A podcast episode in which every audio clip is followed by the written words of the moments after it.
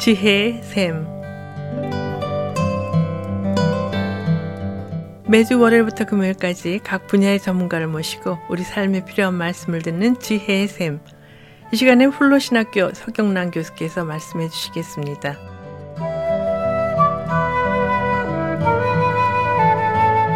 안녕하세요. 오늘 저는 평화와 관계의 질에 대하여 살펴보고자 합니다. 건강하지 못하고 폭력을 불러오는 관계를 살펴보면 힘의 차이가 지나치게 강조되고 힘에 의해 유지되는 관계들로 드러납니다. 이런 관계에서는 한쪽이 힘을 악용하여 다른 한쪽을 억압하고 희생시키는, 즉, 다시 말하면 폭력을 가하는 일들이 종종 발생합니다. 또 다른 폭력을 불러오는 관계는 뿌리 깊은 불신과 편견을 숨기고 겉차례로 유지되는 관계입니다. 이런 관계에서는 묵은 적대감과 불신을 자극하는 사건이 발생할 때마다 서로 폭력을 가하고 희생자가 나오기 마련입니다. 질이 나쁜 관계 안에는 폭력이 항상 잠재되어 있습니다. 잠재된 폭력은 언제든 기회가 주어지면 밖으로 표출됩니다. 단순한 폭언이나 폭행 같은 낮은 수준의 폭력일 수도 있지만 때론 살인과 집단 학살과 같은 대규모의 끔찍한 폭력을 낳기도 합니다. 1992년부터 1995년까지 어, 버스니아 헤르체고비나 전쟁이 있었습니다. 이곳에는 이슬람인 보스니아계, 그 다음 캐톨릭의 크로티아계, 그리고 정교회 신앙의 세르비아계 종교가 각각 다른 세 민족이 섞여서 살고 있었습니다. 이들 세 집단 사이에서는 묵은 원한과 갈등이 있었지만 겉으론 별 문제 없이 잘 살고 있었습니다. 그러나 이들이 속해 있던 유고슬라비아 연방이 해체되는 과정에서 각 정치 집단들은 지지 세력을 모으기 위해 이들 사이에 묵은 감정을 들춰내고 사람들 사이에 적대감을 조정했습니다. 결국 세 민족 집단이 각각 독립공화국을 선포했고 전쟁을 개시하면서 살인과 성폭력과 같은 끔찍한 폭력들을 휘둘렀던 것을 봅니다.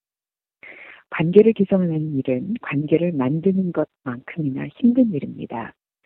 이것은 관계가 단순히 한 번의 오해나 싸움으로 나빠진 것이 아니라 오랜 시간 불신과 편견이 쌓여서 점차적으로 나빠지고 굳어진 것이기 때문입니다. 이렇게 나빠진 관계가 개선되려면 먼저 사람들의 마음과 태도가 바뀌어야 합니다. 전쟁이 끝난 후 한 민간단체가 버지니아 헤리체고비냐에서 마을 텃밭 프로그램이라는 것을 시작했습니다. 땅을 마련해서 전쟁 후 생계가 어려워진 사람들이 채소를 직접 길러 먹을 수 있도록 하는 프로그램이었는데 이 프로그램의 목적은 사람들의 생계에 도움을 주는 것에만 있지 않았습니다. 또 다른 목적은 전쟁 때 서로 싸웠던 사람들이 함께 텃밭을 가꾸면서 신뢰를 쌓고 마침내 화해에 이르도록 만드는 것이었습니다. 그렇지만 이 프로그램을 진행하는 단체는 신뢰 회복과 화해에 대한 교육은 한 번도 실시하지 않았습니다. 그저 사람들이 와서 농사를 잘 짓고 농작물을 충분히 수확할 수 있도록 돕기만 했을 뿐입니다. 이렇게 시간이 지나자 놀라운 일들이 일어나기 시작했습니다. 처음에는 서로 말도 안 하고 각자 일만 하던 사람들이 시간이 지나면서 자연스럽게 모여 앉아서 커피를 마시고 농사에 대한 얘기도 나누고 아이들을 데리고 와서 같이 놀기도 시작한 것입니다. 전쟁 때 총을 들고 상대를 겨눴던 두 전직 군인이 함께 커피를 마시며 채수를 두는 관계로 발전한 것입니다. 사람들은 자연스럽게 서로에 대해 알게 됐고 편견을 조금씩 없애기 시작했으며 삶의 경험을 공유하게 되었습니다. 불신과 편견을 조금씩 버리고 또한 전쟁 가운데 만들어진 증오를 버리고 신뢰를 쌓아가기 시작했습니다. 질이 나쁜 관계가 좋은 관계로 변하기 시작한 것입니다. 관계의 질이 개선되면 자연히 폭력은 줄어듭니다. 더 중요한 것은 관계로 인하여 미래 폭력까지도 예방할 수 있다는 사실입니다. 질이 나쁜 관계에서는 언제든지 폭력이 발생할 여지가 있습니다. 버스니아 헤르츠고비나의 세 민족 집단 사이의 관계는 전쟁 전에도 나빴지만 전쟁 후에는 더욱 악화되었습니다. 이것은 꼭 전쟁이 아니더라도 주민들 사이에 크고 작은 폭력이 발생할 수 있다는 것을 의미합니다. 이런 위험한 상황을 바꾸기 위해 마을 텃밭 프로그램은 다른 민족에 속한 사람들 사이의 관계를 개선시키는 데 초점을 맞췄고 그리고 성공을 거두었습니다. 이제는 적어도 그 마을에서는 삐뚤어진 욕망을 가진 정치인들이 민족 사이에 묵은 감정을 악용하기는 어렵게 되었습니다. 평화의 궁극적인 목표는 평화로운 공존을 실현하는 것입니다. 평화로운 공존은 일단 둘 사이에서 시작되지만 그런 관계가 확산되어 종국에는 평화로운 공동체가 만들어집니다. 공동체는 그 구성원들의 다양한 관계로 이루어지기에 평화로운 공동체가 되기 위해서는 그 안에 수많은 관계들이 평화로워야 하고 공동체가 그런 관계들을 수용할 수 있어야 합니다. 공동체를 지향하는 평화의 핵심은 참여입니다. 여기서 참여는 모든 구성원들의 참여를 의미합니다. 중요한 것은 폭력 가해자의 참여도 배제해서는 안 된다는 것입니다. 그 이유는 가해자도 공동체의 구성원이기 때문입니다. 평화를 위한 과정에서는 보다 적극적으로 가해자의 참여가 이루어집니다.